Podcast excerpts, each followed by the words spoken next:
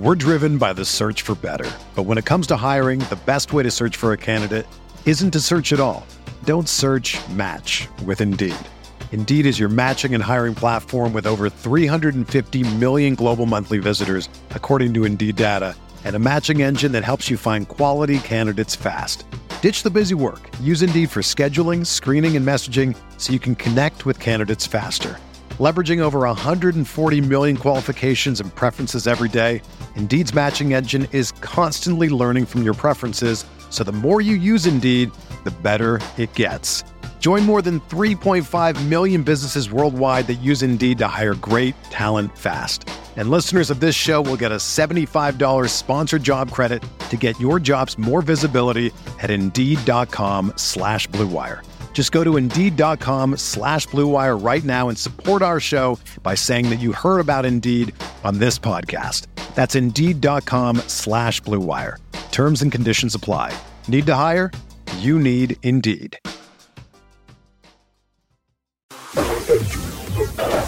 Experience.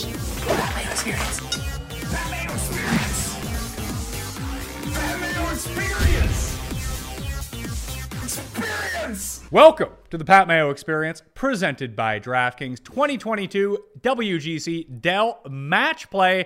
DraftKings picks and preview. Reminder to all of you out there to smash the like button for the episode in the comment section. Give me your favorite low priced player to round out your DraftKings teams with this week for the match play. And a reminder to sub to Mayo Media Network, sub to the newsletter, and play in the DraftKings Listeners League. That link is available right now in the description of this video, of this podcast. $15 to play, three max entry, no rake. Thus, as you know, making it the best tournament on DraftKings. Let's fill that so we get our goal of 6,667 spots for $100,000 of guaranteed money at Augusta National, which is coming up in two short weeks. People, get ready for the Masters. Yes, it's absolutely coming. There is one name that will not be at the Masters, as it turns out. Skylar Hoke, host of the DP World Tour Picks and Bet Show on Mayo Media Network, is on the line. Looks like Phil isn't going to Augusta, Sky. This is stunning to me. I thought if there was one place he would go, it would be Augusta. Now, do you think this is him not wanting to play, or do you think this is them, either Augusta or the PGA Tour, working in conjunction, saying, "Yeah, Phil, why don't you sit this one out"? I couldn't imagine Phil saying no to Augusta. So there's definitely something in the works, whether that was Augusta not wanting him to field those questions, you know, in Butler Cabin having those interviews, or uh, PGA Tour said, "Hey, we're not ready yet." I mean, Masters is quickly approaching, but also PGA Championship too, where it's defending champion. So you would have thought he would have played here to get into that, unless there's just a massive looming suspension that's already happened. It, it kind it's starting to feel a little bit like when DJ mysteriously disappeared from golf for six months once. Yep. Yep, exactly. And I thought maybe Bryson was uh, suspended or something too, and now here he is teeing it up this week. Yeah, I don't think Bryson ever was because he kept being registered in the tournaments and then withdrawing like uh, two days before because he was still too injured. I think like he legitimately is hurt or was hurt. I guess. Yeah, he posts everything on social media, so he's been swinging it for a little bit, but maybe hundred percent. I mean, I'm excited to see him back. But um, yeah, it felt like something was fishy there. But no, Phil out of the Masters completely uh, did surprise me. So Jeff and I will probably talk about this more on next week's show for the Valero, because obviously we've already recorded our bet show that's already out on the pod feed and Mayo Media Network. Remember to rate it five stars on Apple Podcasts and Spotify. If you're a good person, if you're a shit person, then you're not going to do it. So think about that. If you've never done it, you're a shit person. Okay, you've done it, you're a great person. Many people say you're the greatest. I would be one of those people. Who would agree with that? Uh, additionally, we do have a bracket challenge going on. We're doing it with our friends at fanteam.com. If you hit the description, you can join their link to play. It's on PGAtour.com. Uh, you can get their password. They're giving away a bunch. Uh, it's free to join, but they're giving away a bunch of like free tickets into their contest and everything like that. But if you want to go deposit right now on fanteam.com, remember to use code MMN. And if you play in a Corrales tournament that's $15 or more this week, you'll get a free ticket into their giant 20K guaranteed Masters DFS tournament. So you can free roll yourself into that by having some fun against like soft competition at the Corral. So fanteam.com code MMN. You can find those links all down there and play in that bracket challenge. I've already filled out my bracket. You can find it down in the description. So I don't know, fade that, and I guess you're good to go. The bracket is very important, though, Sky, because of the strategy that goes into match play. And where we have this on DraftKings, we didn't always have it on DraftKings uh, in the past, and they figured out a way to do it. And it's actually a lot of fun. I really enjoy playing Ryder Cup, President's Cup, match play. When anything is structured like this, I do think that there's an inherent advantage to those that understand the rules and concepts of what's going on. Now, is that going to guarantee that you're going to win? Absolutely not. But there is a way to build your team optimally this week to give you the most outs possible. Now, I think this can work one of two ways, and we'll talk through a few different strategies here. But do you want to lay it out for the people of what the best way to construct your DraftKings roster is this week? Yeah, absolutely. And it's perfectly honestly why it's my, my favorite week of the year is you know, outside of the majors, I mean, we get decent contests here, but also the field just eliminates himself off the start. Because if we look at the bracket, basically you have to view it as as regions. So four pods fill up the regions, and in order to maximize your potential, unlike a stroke play event, you know, the more you advance, the more holes you get. So there is going to be four golfers that play the most holes of everybody. So not only though do you want to optimize your builds to get all four possible golfers in the final four, if you truly want to hit the nuts, you got to back it up one more round and you'd want to hit 6 out of 8 golfers in the elite 8. Now, I think this is the fourth year we're running this on on daily fantasy. We've yet to see anybody go 6 of 8 in the finals and we'll talk about optimal versus what what really might happen but that would be the absolute perfect scenario if you can make all your golfers do that. So in order to build that way first thing of course is you need one golfer in each of those four regions. And then if you need to uh, continue on optimally you need to have the two additional golfers make sure they're in different regions and you don't want them to be in the pod next to any of your golfers. So that would mean basically make sure your golfers cannot match up in the second round or the first round of the advancing out of pool play. That way, everybody can wait to the quarterfinals to match up and hopefully. I mean, there's a 0.001% chance it seems like you can get six of six into the Elite Eight, but that would be the dream scenario. So the big thing this week too, to make sure that you can construct your DraftKings lineups optimally, if you want to, you don't need to do it. We'll talk through that in a second, because like Sky said, you have a point zero zero maybe even zero, one chance of actually pulling this off. And no one's going to pull it off. I'm just going to throw that out there right now. But you do give yourself different paths and different outs in order to maximize the amount of points that your team is going to have. If you're going to win a GPP, spoiler, you're going to need the guy that fucking wins the tournament. Uh, you're going to probably need someone else in the final four. Like having the winner and even the winner of like the third place match is probably good enough. You don't necessarily need to have the guys in the finals because the guys in the third place match play as many holes as the guys in the finals. And frankly, although you get the finishing points, I think. Uh, do you even get finishing points for this? Now I don't even know anymore. Um, let me pull it up to make sure because because the year Molinari, so that would have been I think the year Bubba won. Molinari was the highest scoring golfer without yes. winning the tournament. So I'll pull that the exact finishing position as we talk here. But yeah, there's basically you, you just need the holes more than anything. Yeah, because you get the points for the birdies, you get the points for the streaks, and if you win your match, you get the de- you get points for winning the match, and you get like the dead money of the holes that are left over. If someone wins like six and five, there's a big advantage Correct. to your golfers for actually blowing out the competition. So theoretically, the way that you would want to play it out, if you could only have two of the four finalists, you would almost want them playing each other in the semifinals, and then one wins and one wins the third place game. Yep, and confirm no no finishing position on it. Yeah, so that would actually be the most optimal way to do it. So that now you're really galaxy branding yourself. Uh, so there's different ways to go about this as we go through it. On fantasynational.com, if you go to the lineup generator, Moose has it worked out that you can build your lineups with one player from each quadrant at a minimum and then figure it out from there. So it's designed to make it as easy as possible to do these builds if you want them. So fantasynational.com slash mayo will get you 20% off fuck, get the monthly right now. You'll get this tournament and you'll get the Masters plus everything else surrounding it. So now's really the time to jump in. Don't wait to the Masters because this is probably, although I think, Sky, that Fantasy National is a gift every week to help me do my research and help make things very streamlined for myself with research, with building lineups, everything like that. This one is probably the only generator out there for lineups that is going to do this for you.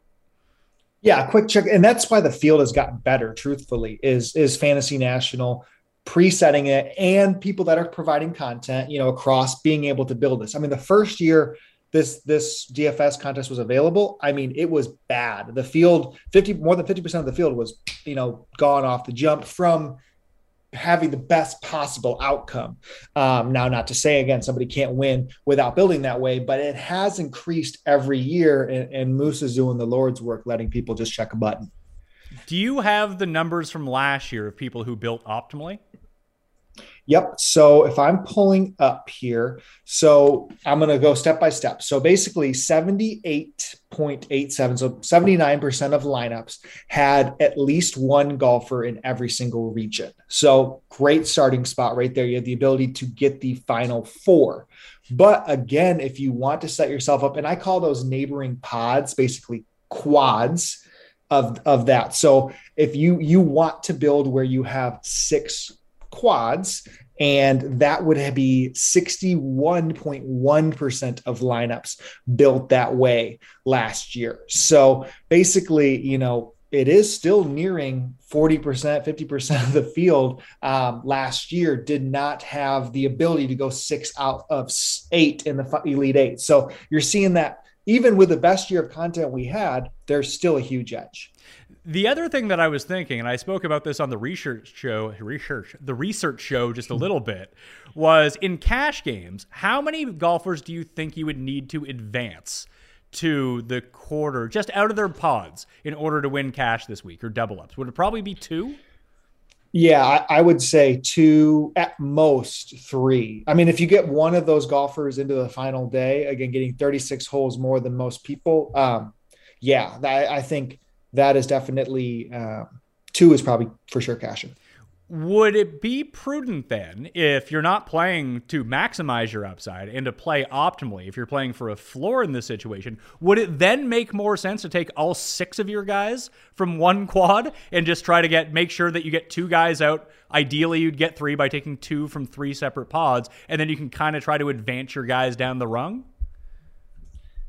Uh, I, I think that's not the that's probably ups, upside of amount of holes you get, but you are going to for sure guarantee yourself well you don't losses in the pool play. You, you, do, and you don't guarantee necessarily getting yourself out. The way that I was thinking about this, just looking at the bracket right now, because I think that the top right of the bracket is by far the strongest. So you can do with that okay. with what yep. you want. If you want to use like Morikawa and Sergio, Webb and Bubba, Xander and Herbert something like that, like those six guys. Okay. And then hopefully you can get Xander out. Hopefully one guy of your region of the two, they win. You get three guys out. That's probably good enough to cash anyway. And then you would guarantee yourself at least one more play and one more win by moving on because you would have guys actually playing each other. Now, I was, yeah. just, I was just kind of thinking outside of the box on this one as it's sort of the direct opposite of what we talked about of trying to win a GPP. But if you're trying to like win head to heads or a floor fuck, man, even if you're just trying to cash in a single entry, I think that might be good enough. Yeah. So I, I just pulled up the go. So last year was chaos. If we remember, only one one seed advance. So golfers, basically, I had a, a, tweet that was golfers alive for Sweet 16. So golfers advancing out of the pool play. Only 13 people last year had six golfers that got through. Then it went up. So that's 0.02 percent. Then it was 194, went five of six, 0.27%. And then it went four of six, was 2.5%, three of six, 11.5, two of six, 27.5. So, yes, to cash in double ups, I think two is, is plenty because there was over 50% of the field last year that did not, that had one or zero golfers advancing. So uh, if you even if you wanted to like really hammer down on that, take three guys from a pod and three guys from a different pod. And then basically, unless you just get upset, which we saw last year, is that random people ended up winning their pods. If that doesn't happen Yep. to you in your two pods that you line up next to each other, you get two guys that advance out, they'll play each other, then you have another guy that goes through. So you don't necessarily guarantee yourself a two of six, but you have very good odds of getting a two of six. And then you would most definitely have the winner of that matchup if they're mm-hmm. playing each other to advance to the next round. Yep. And then see how far that guy can go. But even if they only get to that point, I still think that you would cash. Yeah, it's it's honestly an interesting thought to just yeah, and then you don't put it in GPP. I, I guess maybe you could min cash, but um, there's no way you're you're taking it down. Um, but if you approach the right contests and people aren't building that way, and you get chaos, um, it's probably a, a good scenario to double up. Yeah, I don't think that it would be obviously it wouldn't be good for the 150,000 person $5, $25. It wouldn't even be good in the Pat Mayo Experience Listeners League where there's 3,000 people Yeah. in it. But like even in a $100 single entry with 222 people, I don't think that obviously it's again not the most optimal strategy, but I think it's viable. Yeah, yeah. I've I've always attacked this week for the top prize because there's not in golf. There's just never any certainty of how to win it all, you know. And basically, this is the one week that you have 64 golfers in the field. You know, there's only one way to, to build to hit the absolute nuts. So that's why I love it so much is because there's a specific focus for that style, but you are making sense when it comes to these other contests. Yeah, I was just trying to think a little bit outside the box because I know that everyone, us Yep. included, are going to preach the same strategy because it's the proper strategy. If this is really the only Yep. tournament all year long where you can actually get leverage on the field. Because, and I Mm-hmm. shout, shout out to Wiley and the Golflandia pod 'cause I was listening to that and they talk through, like, even with Bear Off, uh, they're talking through the different strategies of everything and they make a lot of sense. Like, there's not a ton of leverage to say, even last week, like, hey, I'm going to fade Jason Kokrak because he's going to be chalky and use whoever the guy was below him. But those two things don't correlate like they do in other sports, where, hey, Yep. I'm going to fade this chalky pitcher and use the hitters on the other side. So if the pitcher fails, my batters are going to do really well. It doesn't work like that in golf. Mm-hmm. It does kind Yep. of work like that for this tournament. Yep, yep, million percent. And, and honestly, when we start getting into the golfers, my thought process is as much as possible, I'm avoiding chalk, whether that means fade the pool or play the the two lowest owned guys in that pod. My goal is to build 150 unique, optimally built lineups and you know just really leverage myself against the field. The difficult part of this week, I do think, is going to be who is going to be chalk and trying to figure that out. I think this is a much more difficult ownership projections week than most others. For I, mean. I mean, most weeks, look, it's not going to be a science. I mean, well, it is a science, it's just an inaccurate science.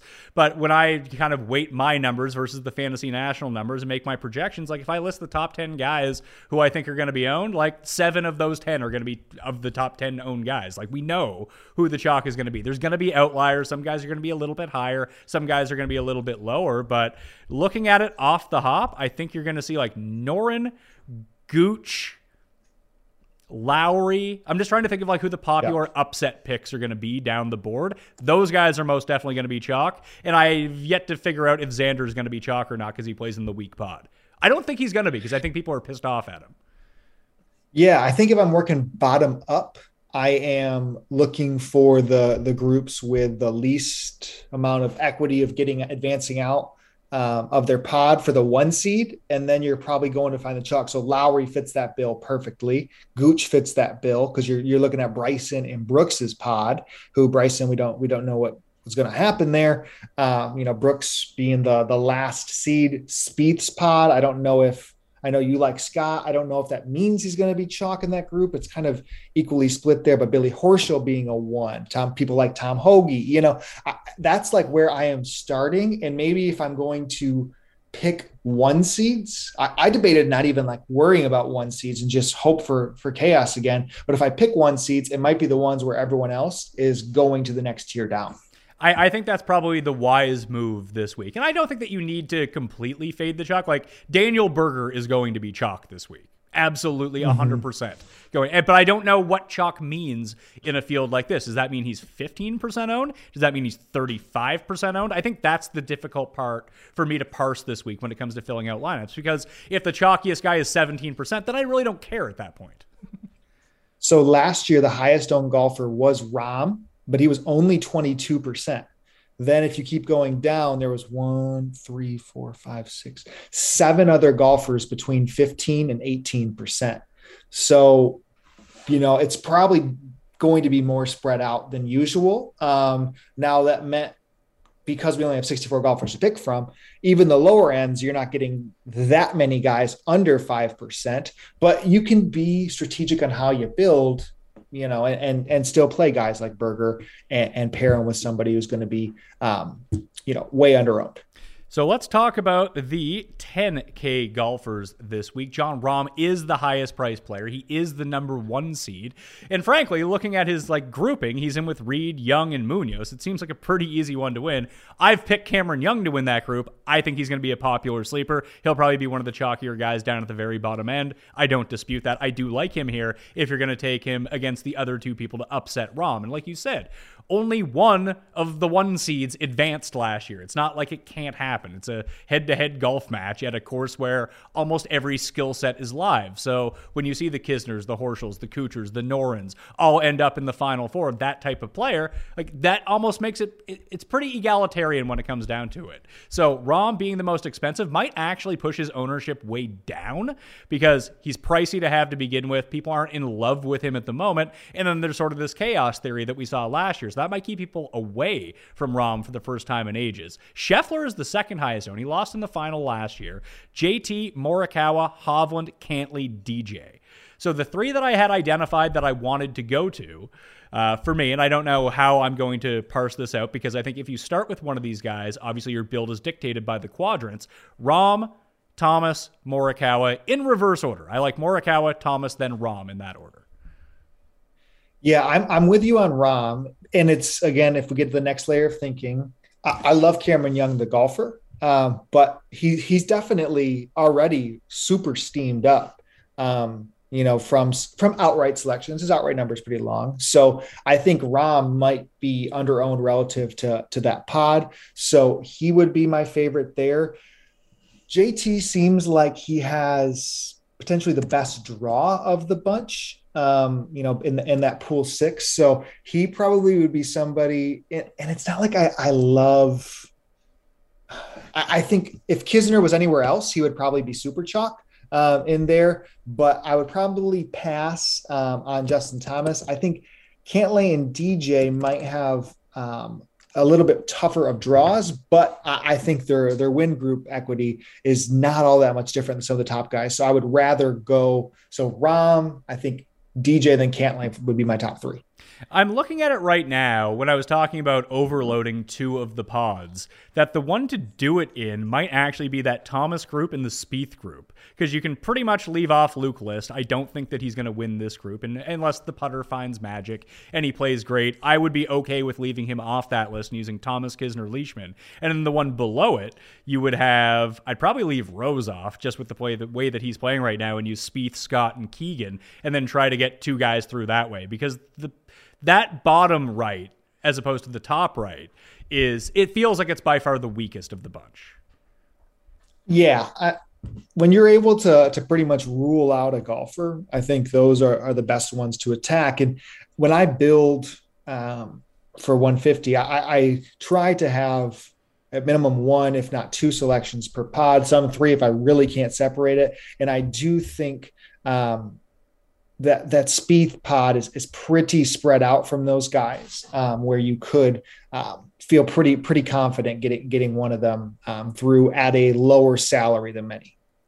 That would be the whole case. I think you can fit all of those guys into yep. one lineup. So that, yep. I, I, would start to think about it that way. Are there is there anyone else above ten thousand dollars? Because it does feel like Gooch is going to be very popular, and then no one is going to use is it, that's the DJ group, right? That's the Bryson group. So you have Yeah, that's the Bryson group. So the DJ group has Homa, Wolff, and Hughes. Early numbers indicate that Homa is going to be a very popular selection. Yes. So maybe DJ is the play. I don't love it, but he you know, he has won this tournament at this course before. Yeah, that that's the one that I like um, because people go at home. I can't play Matthew Wolff. I don't think here. Um, I, I, struggle with him. Mac Hughes, probably not the worst I love of, I, of what he can run with the putter. I picked Mac Hughes to win this pod. Okay. Uh, he won his pod yep. last year, I believe, in this tournament, and I think that he kind of like if you kind of do the Ben Raza skill set stack, when I start to look at yep. the types of players that have played well at this tournament, who aren't the elite players, who are the shorter hitting yep. type guys that advance through, like Mac Hughes is line in line with Kevin Kisner. You know what I mean?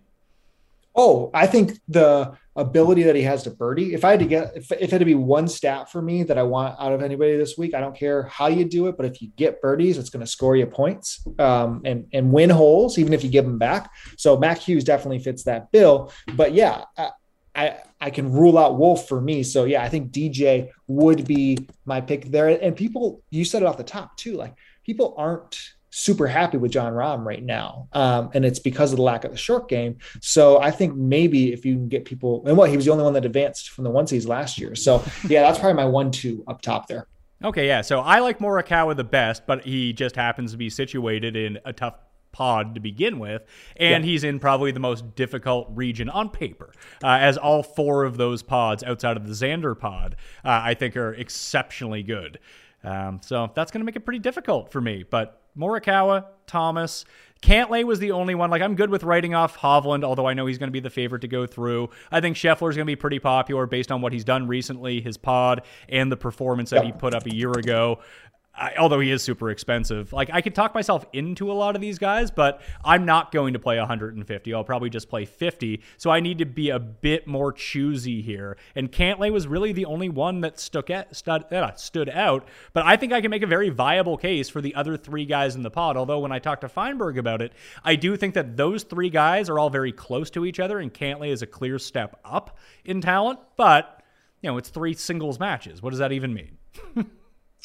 yeah, that's and that's why it's so it's such an opportunity to to be lower or weight yourself against the field because even at, at its peak, I mean, what it's a little bit of a juiced coin flip from from some of these head to heads, and we we've seen it happen. So that's why I'm just so willing to write off specific golfers that have higher ownership than they than they realistically should, because there's not a two or three x chance that they're advancing out of that pool compared to other golfers.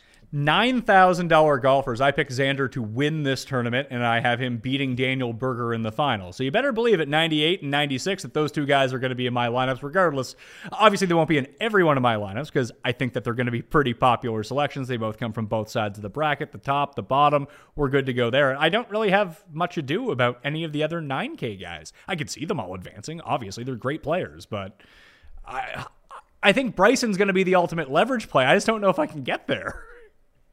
Oh, I'm doing it. I, I absolutely think he is is the play um, in just the sense of if, if you're showing up, okay. So think through that scenario of you have what's 54 holes, 72, night. Well, you can play over 100 holes in the five days that it is. So he has to have the health in his head to get through there.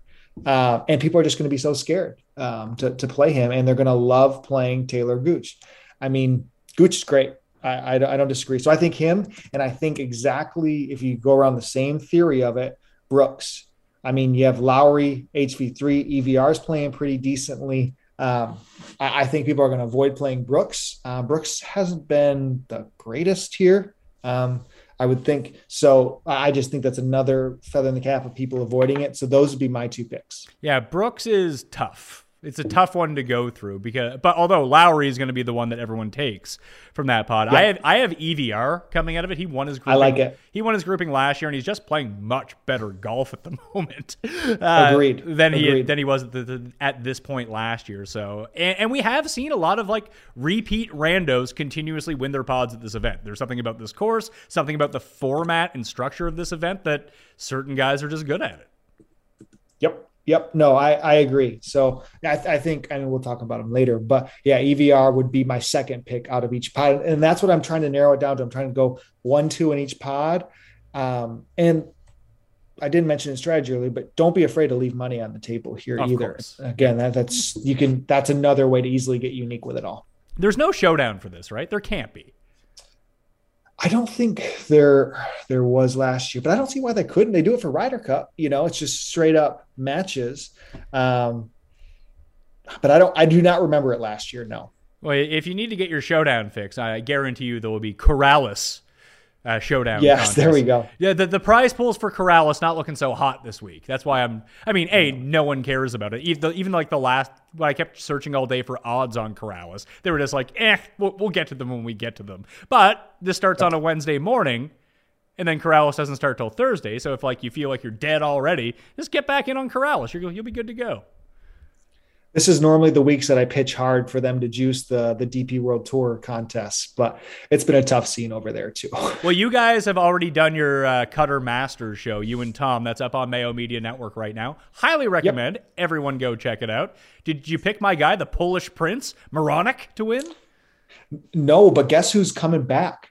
Top 20 last week out of the Finnish Flash. Sami Valimaki, his first one in forever, and it's going to be really windy, and that's where he won in the past. He's still like 200 to 1. Wacky Valimaki? He's back? Back. Oh, yes, in. last week was first finish in forever. So put You- that one down. You you fill you fill for a second while I go bet this. This is this is fantastic Okay. news. yeah so this is so on the dp world tour i'll just take the moment there so we basically have this week is the last tournament until after the the masters so it's been an odd season because these fields are are not getting the strong guys i mean like arnas burmester are the top two in the odds every single week um, so it's been a weird time over there but we have a decent presence this week and then actually next week at the valero um, they invited all of the guys or most of the guys so far um, on the Masters who are, are in there qualified. So like Richard Bland, Minwoo Lee, Bob McIntyre, all have exemptions so far into Valero. Not sure if they're going to invite Guido or not. It's it's been um, been flushing some money down the toilet backing him. Uh, I see Valimaki at 125 to one now. I think I think you guys got the word out. Okay, so he's out there. Yeah. So I mean, he's but that was the best finish since 2020. So um, I, I like the the course correlation. Um, then I'm not going to miss him at the long numbers. I will do that. I'm in 125 to one on Wacky Valimaki. The finish. Perfect. Flash. He's not the guy. No, Valimaki's like the big burly guy, right? Uh, yes, thick boy. Yep. Korhonen's the one who wears like the fedora on the course. Yeah. Um, that's Tapio. Tapio Pulkkanen. That's Close. But yes, he wears the fedora, but uh Korhonen wears a weird hat too. Yeah, I mean these guys could all be like third line right wingers on the Winnipeg Jets for all I know. With these, you don't see a ton of Finnish golfers out there. Valimaki's a good No. name though. Yes. Yes. No, I'm excited for him. Yeah, you remember that one. Yes, we're talking about golf brackets. However, did you know that March Madness is here? Yes, I'm guessing that you did. But still, it is here. As a reminder, not everyone can have a perfect bracket, obviously, but you can have the perfect set of balls this tournament with the sponsor of today's show, Manscaped, the leaders in below the waist grooming. They've just launched their Ultra Premium Collection to give you the total championship hygiene routine. After sweating out the games, make sure you lather up head to toe with this all in one skin and hair care kit to have your body and balls smelling Final Four fresh. Join the 4 million men worldwide who trust Manscaped with our exclusive offer, which means you go to manscaped.com and use promo code MAYO, that's M A Y O for you illiterates out there, for 20% off and free shipping. This is the Cinderella story you're not going to want to miss. And I have been using it. So let's say you are a 36 year old, but people tell you all the time, you don't look a day over 33. That's what you could do right now with the Manscaped Ultra Premium Collection. Because when the wa- clock winds down in March, be clutch. Avoid the upset with the Manscaped Ultra Premium Collection to keep everything under control. It's helped my confidence. As you can see, I don't lack that. And you know how bad my picks are, and I still have confidence. You can thank Manscapes, routines and skincare for all of that. I'm feeling good, despite the fact I look at my bank account and it's not going great. But manscaped.com can give you those savings 20% off plus free shipping. That's pretty good. That's where I need to get my savings in because I'm losing enough money betting on golf at this point. Although the Final Four in March Madness might actually be doing pretty good for me. Either way, here's what you can get in the package. You get a premium deodorant, not for your balls, for your armpits, which you probably need. If you need some ball deodorant, eh, you probably got a lot of problems. Dehydrating body moisturizer, body wash, two in one, shampoo and conditioner. I mean, I mean, Jeff uses the two in one. I use it as well. You could be doing that with Manscaped right now, and a free gift. Who doesn't love a free gift? You can get a three pack of lip balm that's made up with such ingredients as vitamin E. I bet you you don't have enough vitamin E in your life. Peppermint and eucalyptus oil. Oh, that sounds nice. That's four products plus a gift inside. What a score. And these products are cruelty free, everything like that. You can hop in the shower, then lather up your hair, dry off, then put on the Manscaped deodorant, everything. Manscaped, head to toe, process one to four. You're going to be fine. You're going to be smelling good. So here it is. Get 20% off and free shipping with code MAYO at manscaped.com. That's 20% off with free shipping at manscaped.com and use code MAYO. M A Y O. I'll spell it out for you because it's a tough one, I know. Make sure you call on Manscaped this tournament season, or your bracket won't be the only thing that's busted. Do you want to learn new skills like to build websites, troubleshoot tech issues, or transition into a new career? Over 50 million people already know that Codecademy is the best way to learn code. That's because Codecademy not only teaches you job ready coding skills, but also helps you build unique projects for your portfolio, earn certificates, and even prep for technical interviews. Finding the right career can impact your life in a very, very healthy way. Trust me, I know about that. When you find the thing that you're meant to be doing, life gets better. It doesn't get easy, but it gets a lot better and it gets a lot happier. And learning new tech skills could be the answer for people quitting as a part of the great resignation. Learn a new skill, all right? And you can learn at your own pace and get qualified for in demand jobs. Learn coding languages such as Python, HTML, and CSS, SQL, JavaScript, and more. Are you not sure where to begin?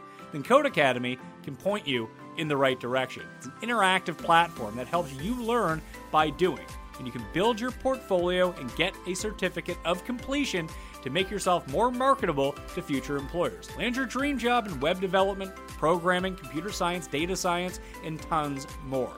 Join over 50 million people learning how to code with Codecademy and see where coding can take you. Get 15% off your Codecademy Pro membership when you go to codecademy.com and use promo code MAYO. That's promo code MAYO at codecademy.com to get 15% off Codecademy Pro. The best way to learn to code. C O D E C A D E M Y dot com. Promo code MAYO. That's M A Y O, by the way. $8,000 range for the match play this week. And after I go double all my bets with Valimaki and everyone I bet to win the match play, that could be terrific news for me. But you got Spieth up here. No one's going to use him. 8900 bucks. Billy Horschel won. Did he win this event last year? I would say yes. He did win this event last year. No one's going to use that guy either at $8,800. Then you have Fitz, Niemann, everyone on Zalatoris, everyone on Lowry. Sergio going to be very popular. Sung Sungjae's at 82, and then you have Scott and Fleetwood, two guys that I picked to win their grouping, but I have to think about this in a different way than filling out a bracket or making outright bets. If we're talking about DraftKings, it's a different strategy. There's different pricing, different guys need to be taken. So, yeah, you can have your convictions. Just know that your conviction is probably wrong most of the time when it comes down to this. If you can go like four of 16 with just like if you just had one pick to make, you're doing way better than most people out there trying to make your pick. So, you do have to embrace some of that variance a little bit, knowing that you're going to be wrong and help that dictate your picks. Is there like one lock? That you like here? Because I'm starting to think that maybe I should just play Horschel. It's not like he's playing bad golf.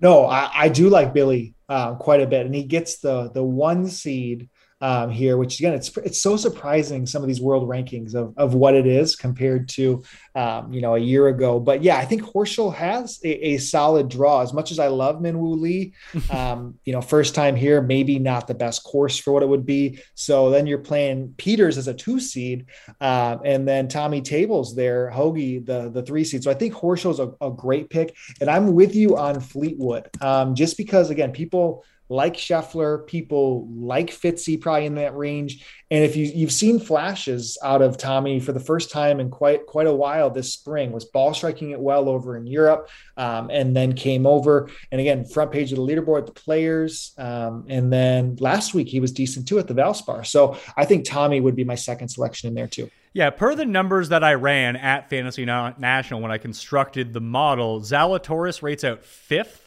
of all players.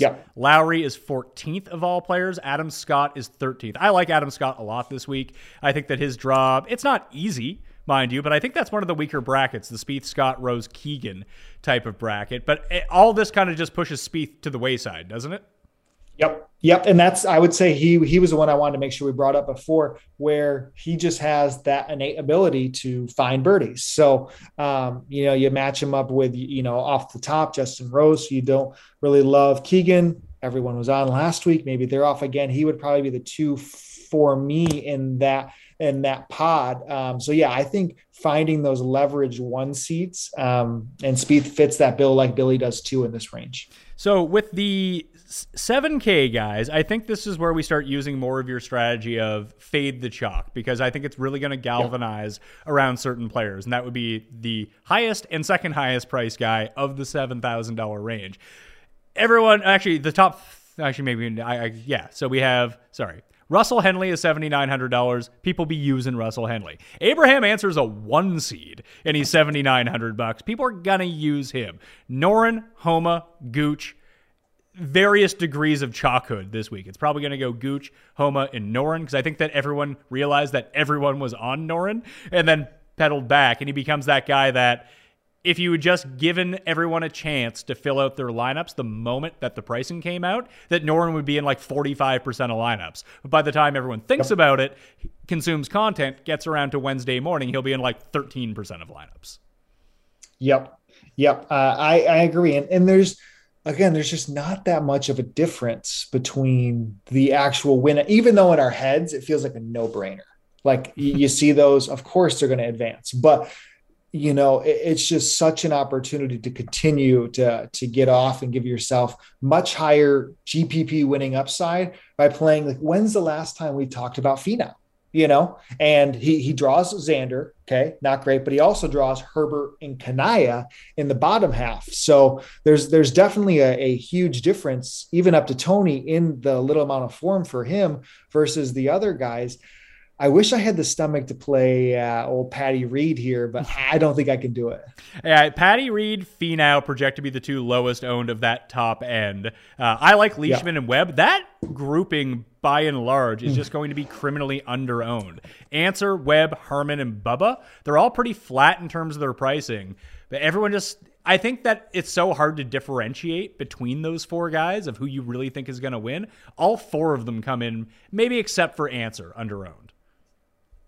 Yeah, I actually like Webb a lot too. I was kind of hoping I love we Webb. saw love Webb. We saw yeah. enough last week. Yep, exactly. And same thing like Bryson. I know there was, you know, the neck issues before the players plays for the first time, misses a cut, comes out last week, shows life. He clearly knows he can get through 90 plus holes. So yeah, I, I think Webb's a fantastic play because you, you look at Ancer. I mean, I think that's probably the lowest of any group um, or right there on the lowest of win equity from the the one seed. Clearly, he's in the seven case too. So yeah, Webb is an awesome play. So I would. It's funny because you mentioned Finau because I'd probably take Herbert as my second guy in that grouping uh, okay. if I was going to like try to pair anything up because I don't really want Kanaya. I just don't know enough about Kanaya and whether he's really on these guys' level or not. Uh, although we have seen like didn't Victor Perez beat Bryson last year in advance out of the pod? He was in the final four. So yeah, Perez right. was, and then the year um, Bjerregaard made it to the the final four too, and he knocked out Tiger. So there's going to be some rando that gets through, um, you know, on it. I mean, guys that I you know love on the DP World Tour. We're going to see somebody do it. Yeah, even the very first or second year, it was first or second year, Bill Haas and my guy Tanihara made the final four. So it can happen. Ooh, I forgot for Hideto. Yeah. yeah. I mean, I don't know what happened to Tanihara. He's off smoking cig somewhere in a corner. But like Kisner, Herman are down here. Reed, like you mentioned. I like Leishman and Webb. I like Conners. Yep. Seabez Okay. is a really difficult one for me because that entire grouping is just filled with players that I love, and that could get me away from some Berger Chalk. Although I have him going to the finals, uh, I think by the numbers, is he number one in this field for me? Let's see here. Now Berger is actually 11. The number one player per my numbers over the past 36 is Justin Thomas with. Okay, makes sense. Yeah. uh, with Russell Henley is number two. Ooh, fun times right there. Don't don't want to be Okay. don't don't want to be taking too much of that one. But Hattenberger, Siwoo, and Bez, any one of those guys could win that pot. Not a problem. Yes. Yeah, I uh I had such high hopes for Siwoo at the players. Um, but but there's no reason to just write him off after he's he's had way more of a consistent season than people give him credit for. So I am for sure getting I, I would pick him over Seabez. Um but yeah, that that pod's another situation where yeah, I think with the Berger, um, we, we haven't talked. You said Henley's pod. I mean, we didn't even talk about the other three golfers in there. Is is Niemann in the seven Ks too? No, he's in the eights. Or is he in the eights? He's pretty- okay. he's so pretty he expensive. did get the eights. Yeah, he's pretty Okay. expensive. Oh, he's 86. Yeah. But So, H- okay. Henley is the play. I love Kevin Na in that group, and we'll get to him in the sixes. I, I know he's Yep. coming back from having the baby. He wasn't injured. This is honestly like just looking at the past two years and the guys that do well here. I, I told it to Feinberg, Sony Open, uh, Colonial, RSM, Yep. Wyndham. That's the place Yep. where all these guys play well. Yeah. No, it's it's. I mean, the Pete Dye. I mean, Bubba probably, you know, feels a little odd, but I mean, just the the the short course guys that can. It takes away the not doesn't doesn't necessarily take away the driving ability, but anybody can play well here. Bubba's coming in at like early numbers showing like five percent. Did he play? He didn't play last week, but Yeah, he he- was really. Oh, he did play last week, Yeah, and he- he was terrible. He missed the cut. Um, yeah. I don't know. I mean, he should have hit that one amazing round with his putter at the players, but you again, it's just a plug your nose type of thing, and you know the the ceiling is there. I mean, that was such a win. I think like the, everybody was on Bubba from you guys that year um, when he blitzed everybody. And he just couldn't miss that year either. Like everything was Mhm. rolling for Bubba. The irons, the putter, the driving. It, it really didn't matter. He was just winning. Man, yeah. No, this this event. I mean, just watching the the different matchups, the different dynamics. I mean, I just I love this event so much. Uh, some of the courses that I pointed out are actually really good Jason Kokrak courses as well. I just wonder if he's counting Saudi money right now. So this was odd. So last week, uh, Axis came down um, to hang out in Florida, get get down from Michigan. We went to the Valspar. Kokrak was so chatty on the golf course with Brooks, like just jabbing it up. And I, I picture the opposite. So maybe he's out there, you know, still pitching people. Maybe he's just maybe he's like I have won so much money the last two years. Like I don't give a fuck what happens. Nothing anymore. matters. Yeah, this is great. And Louis wanted nothing. Louis wouldn't even like look at these guys as he just walked down the fairway. I, I actually find it funny that Brooke like was Brooks being chatty at the same time. Yeah. Oh, they were just yucking it up. It was it was seriously like I, I didn't think Brooks would even like pay attention to anybody, and he was just him and Kokrak off the first tee were just gabbing. Yeah, I like. I I don't know if I like Webb more as a seventy four hundred dollar DraftKings play or as an eighty to one outright bet. Man, I haven't even digested some of the odds. Did they did make too many adjustments? Like I know you guys, I watched some of the show right off the jump, and the adjustments didn't have in. Has there been anybody that's been really priced differently yet? Not really. A couple guys have slipped, but I mean, I, the, what I'm looking at right now, uh, like you can find Rahm as the favorite at 14 to one. Like if you wanted him, like Yeah. I, I bet Morikawa at 25 to one. I bet Xander at 28 to one. So, I mean, and uh, this will be like last week, and I'll go to like the boost bets, and it'll be like, oh, Xander Schauffele, we'll boost him up to 35 for you, and I'll be like, oh, okay, I'll cash out my 25, put the exact same amount down on the 35, and then I'll just lose my money, like I did with Brooks last week. I was like, oh, 33, good number, and then it's like, oh, here you can have Brooks at 40. It's like, oh, even better, cash that one out, go bet on this one. Loser, always a loser. I I love that they're doing it. It, it makes it makes so much sense, and it's just so appetizing.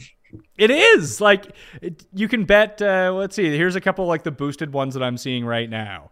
You can boost Dustin to 12 to one to just make the final. You can boost Zalatoris 28 to one to just make the final. Now he's Anderkirst this week, but he does rate Cool. out really well for. I actually like him in this format. We didn't even really talk about it that Yeah. much. That doesn't this. Although when you go back and look at the people who have won, They're all really good putters by and large, like historically in your mind. But wouldn't this format really help out the shit putter? Well, because they're, they're going to par you to death. So you, you have to at least you, you have a high floor because I mean he doesn't bogey very often, it feels like. So yeah, I mean, you just have to run hot with a little bit of a putter. And not to say he can't. Uh, I mean, I, I love Willie Z. But yeah, you'd think somebody who there's there's two two strategies. You just par them to death, you take advantage, and they make mistakes, or you have to run up the birdies. Um, so maybe those guys just don't have that that innate birdie ability as much, but they should. And and Zalatoris has probably got a, a great draw outside of Hovland. So um, he, he he's not a, he's he's a reason he's chalk. Yeah, he can he can get through here. I don't want to say pretty easily because you have to beat Vic, and he's an underdog. Yeah. He, he has to beat the guy who's the favorite. But once he does that, I would like if I was to rank the eight players as a part of his like pod, it would be Hovland, then Zalatoris. I'd have Zalatoris over Niemann in this format. Yep, totally agree. So, and listen, it's not a 35 foot putt. That's a problem for Will Zalatoris. It's a three foot putt, No. which he might get. I guess uh, he well he might have. There's a reason I, I had Na coming out of the top and Zalatoris coming out of the bottom, and I picked Na to pass Zalatoris because you know Kevin Na is going to be like, no, you need to putt that, sir. Oh, 100%. DJ is probably still mad at him from last year. Yeah, no, no, that's it's like I mean, it's almost like I'm surprised Poulter isn't getting more buzz. I know we're not there yet, but just being like a match play guy, there's something to. I, I assume like Kisner and Horschel are exactly the same way. Like they're gonna ticky tack you to death and just make you aggravated on the golf course, like by not giving you a gimme that the other person would give you, and that kind of thing that just makes people really frustrated. You, you ever play golf with someone who's frustrated? They don't play well. Mm-hmm. Yeah, little things. I mean, Feinberg posted that video of Keegan and uh, Miguel Angel Jimenez. I mean, there are some really, really good moments and just little things that can drive people crazy. And if you don't have the attitude to get over with, you know, then then take advantage. And you know these guys do it on purpose for sure. Oh, I, this is, I mean, when I play head to head with Andrew Cust and there's like five holes left and he's beating me, I have to go into a little bit of needle in here and there. I try to keep it pretty jovial and pretty friendly until like the, the match is on the line. And then I can basically just get him to bleed eight strokes and two holes to me because he's like in his own head and he's freaking out. We have another friend like that too who if he gets mad, and obviously these guys are pros, and I'm comparing them to like the scrubs that I am and play with, but he's not a bad golfer until he gets rattled just a little bit. Then the quintuple bogeys start coming out and the broken clubs. Yep. That's all you got to do. You know when to poke the bear. Yeah, and I, it feels like Na might have an inside track of how to do. It. Like that's how he won his match with DJ last year. Oh, 100%. Uh, Bob McIntyre almost lost his too. He made uh, DJ putt. I think he Bob was in for par and DJ had like a 12 footer for eagle and Bob made him putt it and DJ makes the eagle and then like blitzed him down the stretch and Bob had to advance in a playoff. Um, but you see it both ways with golfers. Yeah. Oh no, hundred percent. Yeah. You you never know how it's going to work out, but yeah, Na seems annoying enough, and he's really slow. That can't help too. Like, do you think that because Jason Day won this one year too? Should we be targeting exclusively really slow players? Yeah, in the match play, and the other guy's just like, oh my fuck, man, just hurry up. yeah, I, I, don't hate it. I think anything to get under the skin, um, I, I'm down for. Okay. So Cameron Young, an even seven thousand dollars. I like him to advance. I really like his skill set for this course. I think this course in particular highlights and this format highlights everything he does well and really hides everything he doesn't do well. He's very good off the tee. He has enough length to make sure that he can access these par fives and two with relatively little ease. If there is an accessible pin at a drivable par four, he should be able to drive any of those. And that could be any one of like five par fours, depending on where the tee box or wind is that day. Like I never thought that 18 was drivable, but it turns out 18 is drivable if you cut off a corner and kind of go after it. Or he is so good from like 125 and in that on these short par fours, he can just lay up. And he's a good putter. That's the thing. Normally, these guys are Luke List and they can't make a five foot putt. Cam Young can. Mm-hmm. No, he he's the best of the Corn Ferry guys that have came out. He is live in big field events. He is going to be great at Augusta. Um, I, I, like what what he's been out this so far this year. Really has earned it.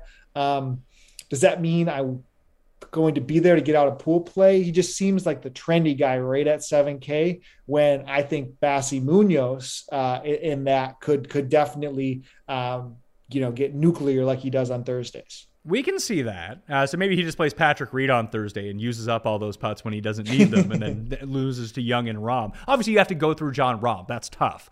I yeah. don't know if Young ends up as chalky as maybe we think he's going to be, though. Oh, oh, I think totally over predicting. So I don't don't want to put people off because he's definitely somebody I'm excited for this week. Um, it just comes down to narrowing a player pool and if I really want to get over leveraged. But yeah, I, I like um, I just like him as a golfer. Six thousand dollar range. I like Hoge.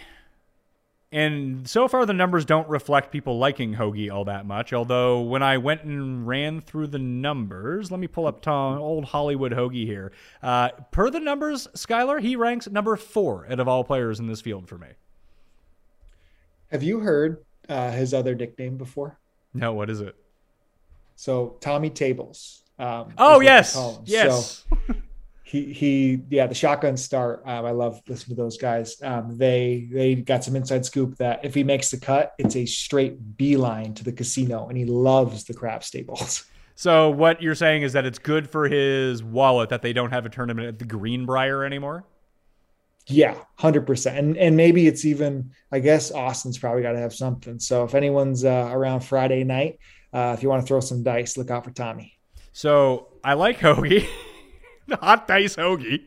Uh, Kevin Na, I said I like coming out of that group. EVR, I like as a sleeper, and I like yes. Mac Hughes. So I think that's good enough for like my base at the very bottom end. Fuck, I can play two of those guys, and then all of a sudden, like very few people are going to play two 6K guys this week. I'll tell you that much. And I think they're not that dissimilar from almost anyone else. Like if you had to, I, I, know that we'll run simulations on this, and it will give you, you know, like what do you, what would you say Rahm's actual like true odds are to advance from his pod?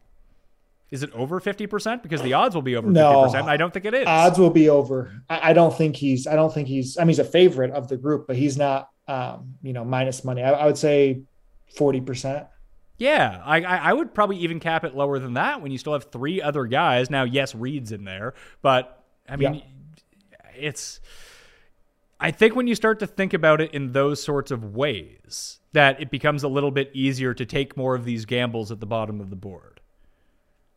That that's the name of the game. I mean, so so the one I, I love what you said about Van Rooyen. Um, I think he has been very sneaky in this form recently. And you mentioned he came out of the pod. Um, he would be somebody. When I'm thinking of betting, I, I, know it makes sense to see the the strength of the neighboring pods, but at some point you, you just take a shot at somebody who's going to advance, and then everything can fall into place because it's not going to go how we think. So if you get somebody out, he's great, and he was like last or one of the bottom ones on the odds board. So I'm a big fan of Van Rooyen. But if I'm going to keep going down, I mean, you liked Kevin Na. We think Henley could get popular. Mav McNealy feels like we're getting zero talk out of, um, and that pod's not all that that that strong. I would bet you McNealy is higher owned than Kevin Na. Okay, well then I would play Kevin Na because I, I, I I agree with what you said. Um, yeah, I got McNealy. Yeah, I got McNealy. I got McNealy right now. Uh, I mean, listen, we're doing this very early, but there's not a whole lot of time at the same no, time because yep. it starts on Wednesday. I have McNealy as the highest owned guy of the sixes. Okay, well then I, am very easily fading that. Um, the one then I'm for sure going to be good on. So if we talked about the upside of what Bryson could do, we talk about the ownership of of Gooch then we talk about the downside of what what Bryson could do. We're bringing in the legend of of 2021. If there was the best golfer out there, Tim's boy, Richard Bland. I'm ready for it. He should fit the course. I mean, just plotter, get it done. Played phenomenal all of last year. Had a little offseason surgery. Came came back um, at a second already this year. He's in the field next week. Uh, I think Dick Bland can can show some life. Oh boy, I'm kind of if Tim hadn't already been telling me that he is going to win this pod, then I would feel much better about it. But I, I, don't think that anyone wants to see that happen. I think I have, and listen, everyone's going to have their favorite guys from down in the sixes.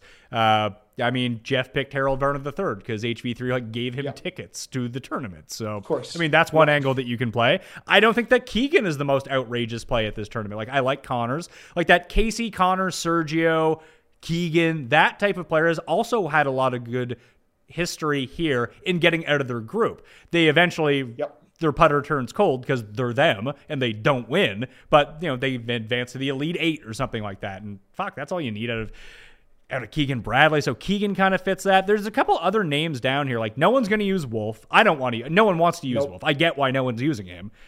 Do you Yep. take a shot on him? I mean, Min Woo and Kanaya are kind of. I mean, if this was a link style course, maybe Minwoo. Kanaya, I have no idea. I would like Bland more than them. But what about Herbert? Herbert's like good. Yeah, yeah. I he's played. What he was at the Honda was it when he was really strong, um, or one of those? Um, yeah, the Ar- Arnold Palmer when he finished inside the top ten. Yeah, I like Herbert. Um, that's a that's a tough draw with Xander there, but if you rule out Kanaya, um, he probably wouldn't be my pick. I would still prefer Bland. I'm a little shocked. I know we we just kind of ran by in the low seven Ks, but that they priced Bob so high at 7,300. Um, you had him coming out of the region, right? Or was that, oh no, that was, you picked Mackenzie Hughes. Do you like McIntyre at all? I did until I saw he, who he was in with. Like that group is Yeah. tough, uh, and I don't know if Morikawa is just off right now or what's going on with him. But if you could tell me a player to design that would dominate this course, it's him. For sure. Well, it should have been last week too. I would have thought last week was, was picture perfect for him. See, I, I actually think Um, I actually think Honda is the most perfect Collin Morikawa course on earth. Uh, although he's Yep. never played it, which is kind of stunning to think about. But whenever huge distance isn't a factor, and it's not this week, uh, this actually kind of reminds me a little bit of when they played the Workday.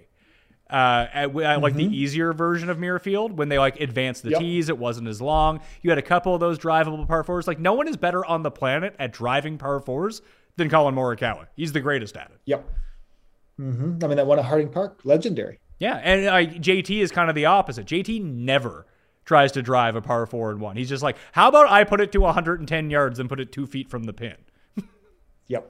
Yep. No. So I would, yeah, it just feels, and maybe that's again more eager to what match match play can bring, and maybe it's a stress free way for guys to find some form, feel a little bit better. It is what it is, but you, you have to hope to see something out of both him and Rahm that can show a little bit until we get to Augusta.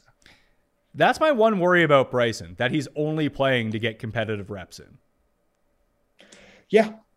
Yeah, it's probably. I mean, he has to before if he's if he's playing it, obviously. So I just think if you're going to get him at like seven percent, that that sounds very appetizing. No, I completely agree. I'm just pulled up the bracket now just to kind of take a, an outside look at it. Uh, so you have who, who do we think are the exploitable one seeds?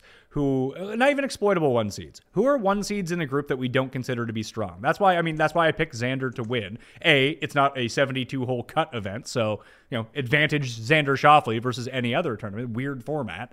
He's playing a little bit better than I think that people realize. I think this course sets up really well for him. But with Finau, that's why I liked Herbert a little bit though, because Finau, Herbert, and Kanaya. Kanaya, I think we're just putting an X through. We're not going to take him. Watch him fucking win now. Finau, no one knows where he's at. No one has any faith in him, me included. That I don't want to pick him, and that just leaves Herbert there. That if he just Yeah. beat Xander in his matchup, he probably advances. Yeah, no, I, think it's fair. And if you can narrow it down, if you're, you're confident it's going to be a one v one, um, yeah, I, I think if we we answer the exploitable ones, you have to think the. But I like them. Is is like Brooks and Spieth. They're probably the lowest of like. If you ran odds type of thing, Yeah, well, I you would know, it would probably- percent. It would probably be it would probably be Ancer, but he's in with Herman, Webb, and Bubba. Yeah. Three guys you're like, oh God, like I wanted like those are three guys I was thinking about betting this week. we haven't even talked about um like Louis today and Ugh. Louis's pod. I mean, that's Noren. Noren's in there, but we haven't discussed um, that entire pod basically um, at all. Lehman, I like I Conners. mean, you're getting some. In- that's Yeah, that- that's- that's that- that's a tough pod, man. yeah, because you get. Let me see. So Louis, You- Casey, Noren. Yeah, And you have Conners is nice. I like that. well, you have Louis and Noren who are like I don't want to say identical players, but similar players, and then Casey and Conners, Yep. who are super similar players. Yep. Yep. And no one that you're blown away with. But yeah, I think Conners, um, and he's not, has he had any success here before? I don't. I can't recall whether or not he's played here before, but I know Casey has had an incredible amount of success at getting out of his group at this course. And I just see I see Conners as kind of the new version of Casey with the way that he plays. Obviously, Casey is much better around the greens than Conners, and maybe that will come back to bite Conners like it normally does. But the ball striking every single week is exactly what you want to see. And hey, the only time that Conners ever really rolled it well was in Texas, Sky. It's true. It's true. Uh, I'm trying to see Conners 0 and 3. Sweet. Um, in his time here. Good So, but, but do we think that really mattered? Like, Yeah, people probably over. I, I, I put it this way. I don't think that it matters in the context of does that mean he's never going to win here? But you're probably not looking at Conners like stomping the competition here, and it's a super tough pod anyway. I two and one with a tiebreak gets out of this one. Yeah, yeah. And those those playoffs, um, Ugh. that can be some of the most stressed uh, you get on Friday afternoon because what they don't count the head to head, so it's just literally one hole, and it makes or breaks your week at times. So let's try to do this. Let's try to figure out what are the three weakest pods, what are the three strongest pods. Because I think that is one angle you can take. Like if you're going to take a one seed, you want to target the ones that t- are playing the weakest ones. Or if you want to Yep. take that sleeper that no one is taking, you take the second best guy, at least in your mind, of like the Herbert. I don't think that Herbert's going to Yep. win his pod. I think that Xander's going to win. But if Xander doesn't win, you have a 3% Herbert sneaking through. Yep. So I think that Yep. one for So- sure is on the short list. Yeah, I would say, ah, man.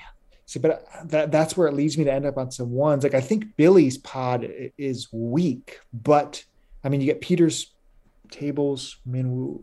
I don't know. Um, yeah, no, listen, I'm I'm with you. Listen, I like Hoge. The numbers like Hoge. If I if Tom Hoge went 0 and 3, I'm not going to be super fucking stunned. No, no, not at all. So I would think Billy gets there. Um, and this is where the, the popular two seeds come out, like like Lowry when you're getting there, and then you play the Rahm group, Yeah, but I th- I Um, think that Lowry group is stronger because the the one is a bit like the bottom end. But Lowry, Varner, and EVR, I think are all viable. Okay. Yeah. No, I, I don't disagree. So we're trying to find a pod that basically you can write off almost two golfers, and the only one that we've Or at least find one guy that you can just strike through, and then we can make it like. I kind of, uh, you like Munoz. I kind of think that Rahm's group's the same way. yeah, yeah, for sure. Um, because you could write off. If you write off Munoz and you uh, write off Reed, then you got Young and Rom. Yep. Yep. And that's the same thing like Viktor and Zalatoris. You write off Tringali, you write off Straka. Should we be writing Um, off Tringali and Straka though? Are they Well, playing Straka good enough? Straka played decent last week, didn't he? Or, or at the players? Wasn't he like first page of the leaderboard for No, because he got. or no, yeah, he finished ninth. Straka finished ninth. Uh, maybe we like Straka because he's got three top 15s in his last four events. I mean, Florida and but but you have to go through heavy hitters. You know, that's that potentially the Vic Zalatoris is potentially the best one two in any region. Yeah, so that one's tough. And then yeah, other That's that, why it's it's easy to avoid that. it's it's Um, really it's really the Horschel group and it's the Xander group. Those are the two, and the Rahm group. I'd say that those are probably the three weakest groups. Yeah, yeah, I think I can. Uh, I I can agree with you there. Spieth group might be like I think they're similar, but uh, they're all not that great. And if we're ruling out Rose, um, that would probably be my pick if I'd add one more. Yeah, and I don't I, listen. I'm gonna rule out Rose. He's not gonna make my player Yeah. pool, but I don't think that he like. Listen, if Rose wins this, that makes sense to me. yeah, yeah. No, I think if you have conviction on somebody, you you go with it and you hope to um, just get lucky. I, I think it was so. If I, I re-pulled up that tweet one more time, and it was like under 300 lineups last year after the first day were six and zero. So like, do not set your expectations high that you're just going to nail this thing. Strongest groups. and I would say that these are the most balanced where you can realistically make a case for anyone to come out of. I'd say two and fifteen, the Morikawa and Ancer group, both most definitely Yep. fit that build. The Louis group fits that build, and three of those groups are all in one quadrant. That's what I think that X well, he'll be relatively popular, is pretty decent leverage because he just has the easiest path against those three groups. And then, like, yes, I, yes, I like Morikawa the best. Yes, I like uh, Conners the best or Webb the best. But I just feel so much better about Xander coming out of his group than any of those three guys. Yeah, yeah, I don't I don't disagree. Um, that that seems to be the clear separation. If if I think a, a strong group, I mean, we didn't love Siwoo and and Bez because of what they are, but having Berger as a two and Hatton as a one, I think that's a pretty powerful punch um, to to have a strong top down group. Yeah, the the 13 group, Hatton, Berger, Siwoo, and Bez, reminds me a lot of the Louis, Casey, Conners, Noren group, where it's just like, Yeah. who fucking knows? Mm-hmm. And then Yeah. Nope. I the Brooks group, I think, is sneaky balance, although it's just not the strongest overall. But I think tho- those guys Yeah. are very close to each other up and down the board. Then you have Scheffler, Fitzpatrick, Poulter, and Fleetwood, which I think is a very good group. Yeah, I think that's a strong group. That would have been my next selection there because I like Tommy a lot. We know Poulter um, lives for these type of things. Well, I'm glad people listen to an hour of the show and they're no farther ahead than when they started. hey, I mean, we we probably if we either of us win, we covered every golfer in the field. So like, yeah, of course we told you to play him. Yeah, can't lose. It's perfect. Uh, but we did go through the strategy. I think that was very helpful. I'm gonna really think through in even like small field uh, small field tournaments, whether they be GPPs, cash games, but mainly like single entry, three max type stuff with less than like 500 people. I might consider doing like the three and three versus each other. And just test it out to see if it works. And people can tell me I'm an absolute moron because I'm bad at math, so maybe that doesn't work out at all. But just like you telling me the numbers, me thinking that through, I think there's something there, but you have to be able to pick the right one. Like pick the right pods next to each other. And that is a bit more difficult because there's no obvious answer. That's why I wanted to go through the weakest and the strongest. Like, because you could do it with the Xander side, but you could pick three guys from, I mean, you could pick three guys from the Conners, Casey, Oosthuizen group, and then Noren wins. And you're like, oh, great. Yep. No, I think that's uh, you. You basically need two groups neighboring each other that you, you say there's zero chance this guy gets through. Um, and yeah, if, maybe if you didn't want to play Bryson, okay, say you wrote off Bryson and you wrote off ah, that just that would be a, that would be tough to swallow going DJ Homa, Mac Hughes, Gooch, Westwood, Bland because of like the bottom two there. But you can almost write off a golfer in each of those groups if you don't trust Bryson. Or you could do But then that's just all four of the guys from the Louis group with Herbert and Xander and leave off Finau and Kanaya. Yeah. Yeah. I mean, we know it's gonna like somehow go horribly wrong. But the best way to like describe this week is it's basically the Daytona version of what golf, like the 500 for people that that build that way.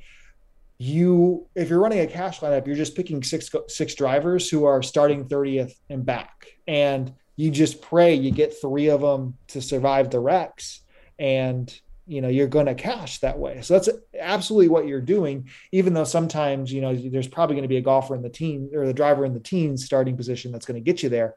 Um, you just have to to think it through and and really maximize that floor. Yeah, and I guess the one thing that if you were to like try to win a GPP with that strategy, I think you, you would lose too many of the opening rounds of the guaranteed holes. But if somehow Her- Herbert won, he's going to be like three percent owned. That you would you would actually do really well in large scale GPPs if the right guy mm-hmm. won at low ownership because you'd be like one of the few people who had him. Yeah, and what's not to say even if you if you nailed if you nailed six out of the final eight, you're going to win. But there has been lineups that get four out of four in the finals. Um, I think this happened a couple years ago, and they still didn't stand a chance to get there on Sunday because they got golfers through that were like two and one or one one and one across the board, won playoffs. Those early wins do really matter, even for guys not advancing. I mean, last year was complete chaos because barely any people got three of four in the finals because how crazy it got. So if we don't see one seeds getting through again, I, this is when my last question I was going to ask is what's a proper line of one seeds getting moving on? Like what would we set it at? four and a half over under.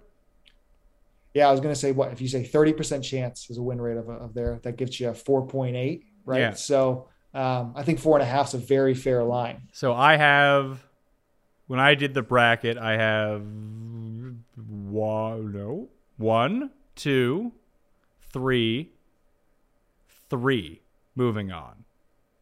So you had what? Collin, Xander, And Cantley. Cantlay. Yeah. Okay.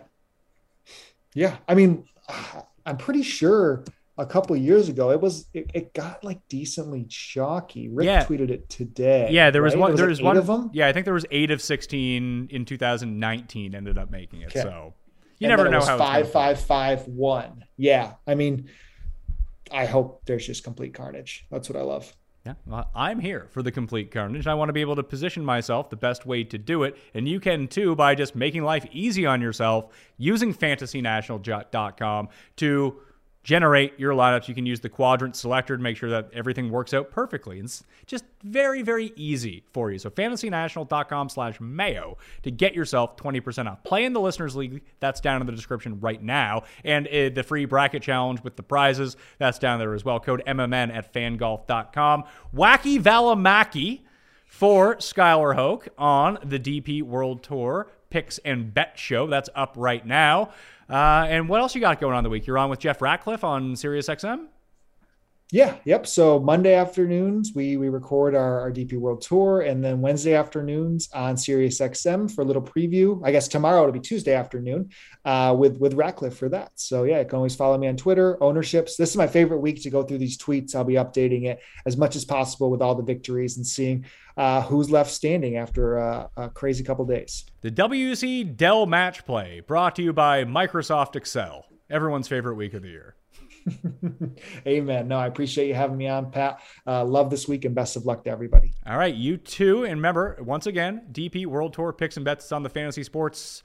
Uh, the Mix podcast on Mayo Media Network, where you got to get like quick hitting golf, quick hitting UFC. There's a bunch of stuff up there, so I highly recommend that you go subscribe to that audio feed if that's where you want it. You can find it on Mayo Media Network. Sub to that right now. And that'll do it for me. Good luck to everyone out there. A reminder again, this starts on Wednesday, not Thursday. Keep that in mind. And I'll see you next time. Experience. Experience. Everyone is talking about magnesium. It's all you hear about. But why? What do we know about magnesium? Well, magnesium is the number one mineral that 75% of Americans are deficient in. If you are a woman over 35, magnesium will help you rediscover balance, energy, and vitality. Magnesium supports more than 300 enzymatic reactions in your body, including those involved in hormonal balance. From functional medicine doctors to mental well being and female hormone experts, we all know that magnesium is the one mineral to improve all aspects of well being and health. But which one? Magnesium Breakthrough from Bioptimizers, the trusted choice recommended by leading experts with seven best absorbed forms of magnesium to ensure your body receives the support it needs for overall well being. Go to bioptimizers.com slash balance today and use code BALANCE10 for 10% off. Support your journey to wellness at B-I-O-P-T-I-M-I-Z-E-R-S dot com forward slash balance. Magnesium Breakthrough from Bioptimizers, your foundation to optimal health and vitality.